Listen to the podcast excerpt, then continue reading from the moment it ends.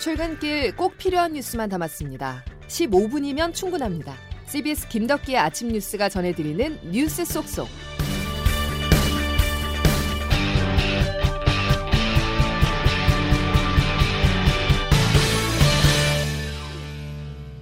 여러분 안녕하십니까? 11월 11일 김덕기 아침 뉴스입니다.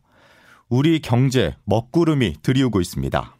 한국의 잠재 성장률이 대략 한 2% 내외라면 한 1.8%는 그보다 하회하는 그래서 내년에는 경기 둔화 국면이다 이렇게 저희가 진단을 했습니다. 국책연구기관인 KDI가 내년 한국 경제 성장률이 1%까지 떨어지며 경기 둔화 국면에 진입할 것으로 내다봤습니다. 가장 큰 원인은 역시 미국 등 주요국의 고물가, 고금리 흐름입니다. 금리를 올리면 물가는 잡을 수 있어도 경제 성장에는 악재인데요. 그래서 어젯밤에 발표된 미국 10월 소비자 물가지수 CPI가 중요했습니다. 미 연준이 기준금리를 결정할 때 주요 근거 자료로 활용하기 때문입니다. 워싱턴 연결해서 인플레이션 속도 알아보겠습니다. 권민철 특파원입니다. 10월 미국 소비자 물가지수 1년 전에 비해 7.7% 오른 걸로 조사됐습니다. 여전히 높지만 오늘 이 숫자에 미국은 안도했습니다.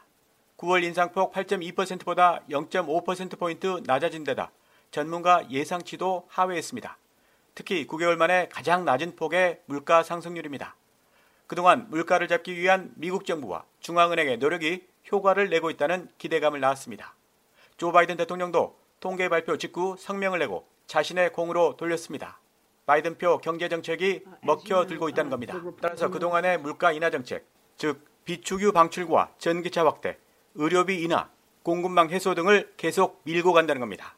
한국산 전기차 차별을 부른 인플레이션 감축법도 손대지 않을 가능성이 높아 보입니다. 중앙은행인 연방준비제도 역시 그간의 금리 정책에 더 확신을 갖게 됐습니다.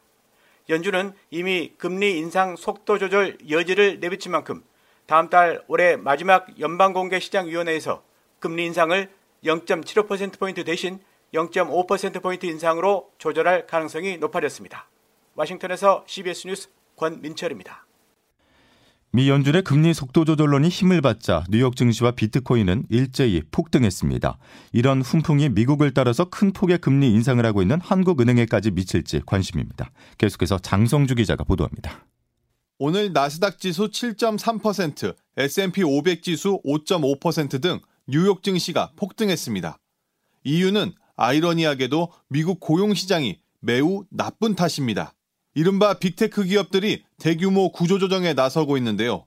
페이스북 모회사인 메타는 전체 직원의 13%인 11,000명 감축을 공지했고 테슬라 CEO 일론 머스크가 인수한 트위터도 전체 직원의 절반에 달하는 3,700명을 해고했습니다. 애플과 아마존은 당분간 신규 고용 중단을 선언했습니다.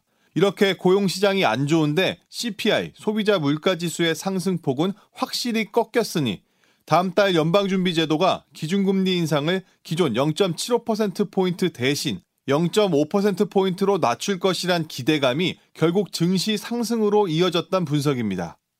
이제 관심은 오는 24일 결정할 한국은행의 기준금리 인상폭입니다. 미국의 이런 분위기 속에 원달러 환율도 두 달 만에 1360원대에 안착하면서 한국은행의 선택지가 넓어질 전망입니다. CBS 뉴스 장성주입니다. 공격적 금리 인상은 부동산 시장엔 공포 그 자체였습니다. 어떤 규제를 써도 오르기만 하던 아파트 값이 금리 인상과 함께 하락하는 모습인데요.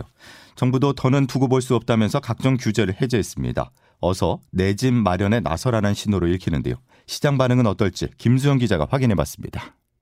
급격한 금리 인상으로 부동산 시장 하락세가 거세지면서 정부가 시장 정상화를 위한 규제 완화책을 쏟아냈습니다. 정부는 어제 서울과 과천, 성남과 하남, 광명을 뺀 전국을 규제 지역에서 해제하고 무순위 청약 거주 지역 요건 폐지와 생애 최초 주택구입자 세제 지원 강화 등에 나선다고 밝혔습니다. 전문가들은 시장 경착륙을 막기 위한 정부의 의지를 보여줬다는 점은 높게 평가하면서도 이번 조치가 거래 정상화 등 시장 정상화로까지 이어지기는 한계가 있다고 보고 있습니다. KB국민은행 박원갑 부동산 수석 전문위원입니다. 심리적으로 워낙 위축돼 있어서 어, 시장 분위기 반전은 쉽지 않을 것으로 예상이 되고요. 금리 인상 랠리가 마무리되기 전까지는 거래 회복은 쉽지 않아 보입니다. 집값이 다시 불안해질 가능성은 크지 않은 만큼 정부가 규제 완화의 속도를 높여 시장 연착륙에 집중해야 한다는 목소리에 무게가 실립니다. NH농협은행 김효선 부동산 수석위원입니다. 핵심 지역의 규제가 완화되고 재정비 사업 제도가 확정되어야 수요자들이 일부 움직일 수 있는 상황이기 때문에 정부는 올해 안으로 재건축 안전진단 개선안과 등록 임대사업 개선안도 마련하겠다고 했는데 거래 절벽에 따른 시장 불안이 계속될 것으로 예상되는 만큼 이 외에도 추가 규제 완화책이 나올 것으로 보입니다. CBS 뉴스 김수영입니다. 정부가 부동산 규제를 풀 수밖에 없던 이유는 또 있습니다. 위기에 빠진 건설사들을 측면 지원하기 위해서입니다. 요즘 건설업계에는 유동성 위기로 인한 줄도산 공포가 확산하고 있는데요. 이 내용은 박창주 기자가 취재했습니다. 지난 2020년 국내 부동산 개발 사업은 4,400건으로 2년 만에 2배 가까이 급증했습니다. 고공행진을 이어온 부동산 경기에 사업자들이 너도나도 개발에 뛰어든 겁니다.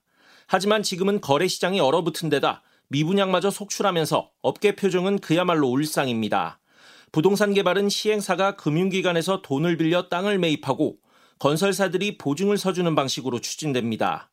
이렇게 전국에 풀린 대출금만 113조 원 규모인데 수요가 실종되고 레고 사태로 금융시장까지 침체되자 개발 사업장마다 자금줄이 막히면서 건설업계 전체가 휘청이고 있습니다. 금융사들이 20% 안팎 이자를 올리면서 대기업 건설사들은 계열사를 통해 자금을 끌어오는 등 긴급 처방에 나설 정도. 이에 정부가 미분양 사업에도 최대 5조 원까지 보증을 서 숨통을 터주겠다고 나섰지만 효과가 있을지는 불투명합니다. 수요를 회복시키지 못하면 근본 대책이 될 수 없고 더욱이 과도한 보증으로 부실을 키워 정부가 재정 부담을 떠안을 수 있다는 지적이 나옵니다. CBS 뉴스 박창주입니다.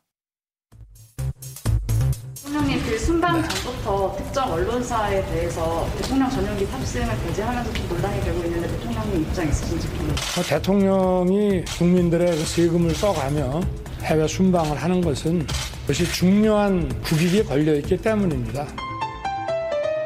반성은커녕 순방 전용기에 보도 언론사의 탑승을 치졸하게 보도하는 뒤끝 장렬 소인배 같은 보복 행위마저 이어갑니다. 노무현 대통령 정부에서는 기자실을 대못질을 한 사례가 있습니다. 이런 게 언론 탄압이고 통제입니다. 대통령 전용기 탑승을 개인 윤석열의 사유재산 이용에 시혜를 베푸는 것으로 착각하는 대통령실의 시대착오적 인식에 경악을 금할 수 없다. 반헌법적 언론 탄압 즉각 중단하라! 중단하라! 중단하라! 윤석열 대통령이 특정 언론사를 해외 순방 전용기 동향 취재에서 배제하자 비판의 목소리가 커지고 있습니다. 윤 대통령은 국익 차원의 불가피한 조치임을 밝혔는데요. 조태임 기자와 논란의 핵심으로 파고 들어가 보겠습니다. 조 기자. 네, 안녕하세요. 이번 논란의 핵심은 뭡니까? 네, 우선 이런 제한의 기준이 뭐냐입니다. 그러니까 사전에 국익 훼손을 이유로 취재를 제한하는 합의나 규정이 있던 것도 아니고 출국 이틀 전에 일방적으로 통보를 한 것이거든요. 예. 또 언론사가 이제 출입을 정지당할 때는 보통 기자단의 논의 과정과 투표를 거쳐 결정되는데 이번엔 그런 과정이 없었어요. 이 때문에 대통령실 출입 기자단은 공동 성명을 통해 언론 취재에 대한 제약 은 합당한 근거를 가지고 기자단과 사전 협의를 해야 하고 일방적 통로로 이어지는 건 모든 조치에 반대한다 이렇게 밝혔습니다. 예. 대통령실에서 근거로 된 것은 또 외교에 불리하다, 국익 훼손 등인데 이 판단도 이제 자의적이라는 지적이 나옵니다. 예. 언론의 역할은 정책을 알리는 것도 있지만 기본적으로 권력을 감시하도록 돼 있습니다. 비판 견제. 그렇죠. 그런데 국익에 부합하는 보도인지에 대한 그 대통령실 판단을 기준으로 취재 기회를 제한하는 것이 일종의 언론 길들기로 비춰질 수 있습니다. 예. 결국 지난 순방 당시에 나왔었던 비속어 발언 논란이 끝난 게 아니었는데 네. 대통령실의 입장은 MBC 기자가 전용기에 타면 국익에 침해된다 이런 거죠. 네, 지금 부딪히는 두 가치는 국익이냐 언론 자유냐인데요. 예. 우선 대통령실은 국익을 이유로 대고 있습니다. 윤 대통령은 출근길 기자들의 질문에 대통령이 많은 국민의 세금을 써가며 해외 순방을 하는 건 중요한 국익이 걸려 있기 때문이다 이렇게 말은 했는데요. 예. 그러니까 MBC가 지금까지 왜곡 보도를 통해 외교 문제를 일으킬 수 있는 여지를 줬다. 또 세금으로 나가는 순방길에 MBC를 동행할 수 없다 이런 뜻이 담겨 있습니다. 그리고 대통령실은 전용기 탑승 불허는 언론 탄압이 아니라고 설명합니다. 예. 그러니까 취재 현장에서는 다른 언론사들과 마찬가지로 취재를 할 수 있다는 겁니다. 이에 대해 언론단체나 야권 모두 강하게 반발하고 있습니다. 한국기자협회 등 주요 언론단체들은 이 권력 비판을 이유로 특정 언론사의 전용기 탑승을 배제하는 건 언론 탄압이다 이렇게 주장하고 있고요. 예, 예. 또 언론단체들은 이 전용기 탑승과 관련해 마치 국민 세금으로 보전해주는 특혜인 양 착각하고 있다 이렇게 지적을 합니다. 실제로 언론사가 전용기 이용 비용 등 순방 비용을 각자 제공을 하고 부담을 하고 있거든요. 예. 또 전용기를 타지 못하면 이 기내 안에서 이뤄지는 간담회 등에선 제외되고요. 또 현지 이동 등의 문제로 이제 모든 일정을 챙기기 어렵게 됩니다. 예. 자, 윤 대통령 오늘 출국합니다. 주목해볼 지점은 뭘까요? 네, 윤 대통령 이번 순방을 통해 아세안 정상회의, G20 정상회의에 참석합니다. 그리고 이 기간 동안 한미일 정상회담, 한미 정상회담 등 이제 주요 국가의 정상회담 일정을 소화하는데요. 예. 여기에선 아무래도 북한 핵미사일 위협 등에 대한 공동 대응 을 논의할 것으로 보이고요. 또 순방 때마다 뭐 논란이 있었는데 이번엔 어떻게 종료가 될지 지켜보겠습니다. 여기까지 조태임 기자였습니다. 자, 다음 소식입니다. 전 세계에서 가장 심각한 인구 감소를 맞닥뜨린 국가가 예, 대한민국입니다. 지난 8월에 나온 통계청 자료를 보면 올 2분기 합계 출산율은 지난해보다 더 떨어진 0.75명이었는데요. 정부 예상보다도 더 빠르게 국가가 쪼그라들고 있는 것이죠. 어제 대한민국의 인구 위기 문제 해결 방안을 모색하는 CBS의 인구 포럼이 열렸습니다. 다양한 방안들이 제안됐는데요. 포럼 현장을 김재환 기자가 취재했습니다. 2002 대한민국 인구 포럼 개회를 선언합니다. CBS는 보건복지부와 함께 어제 서울 광화문 포시즌스 호텔에서 새로운 미래를 기획한다는 주제로 2022년 대한민국 인구 포럼을 개최했습니다. 인구 절벽 위기가 현실화된 가운데 이에 대응할 방법을 모색하고자 각계 전문가들이 한자리에 모였습니다. 대한민국을 대표하는 인구학자인 조영태 교수는 저출생 문제 해결만큼이나 줄어드는 인구에 맞춰 정부의 정책 등을 수정할 필요가 있다는 의견을 내놨습니다. 지금 26, 21년생이 26만 명이 태어났고 저 친구들이 30년 뒤에 대한민국이 어디에서 살아야 되느냐. 그들이 활기차게 살아갈 서울과 지방 간의 그런 균형, 그것을 지금 기획을 해줄 필요가 있다.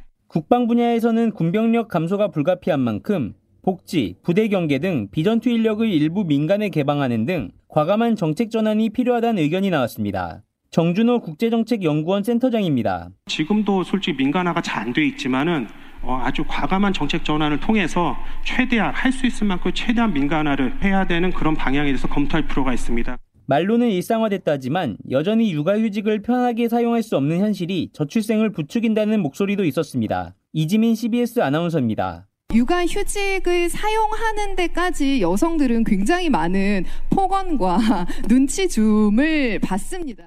CBS 뉴스 김잔입니다. 김덕기 아침 뉴스 함께하고 계십니다. 기상청 연결하겠습니다. 김수진 기상 리포터. 네, 기상청입니다. 예, 오늘도 공기질은 좋지 않은 거죠. 네, 그렇습니다. 오늘도 호흡기 관리 잘 해 주셔야겠는데요. 현재 경기도와 충청권을 중심으로 초미세먼지 주의보가 계속 발효 중인 가운데 오늘 중서부와 전북 대구권은 종일, 영남권은 오전에 일시적으로 공기질이 좋지 않겠습니다.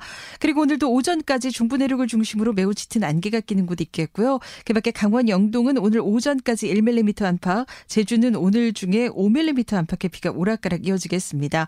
낮 최고 기온은 서울과 대전, 광주, 부산이 모두 22도까지 올라서 평년 대비 대비 무척 포근하겠습니다.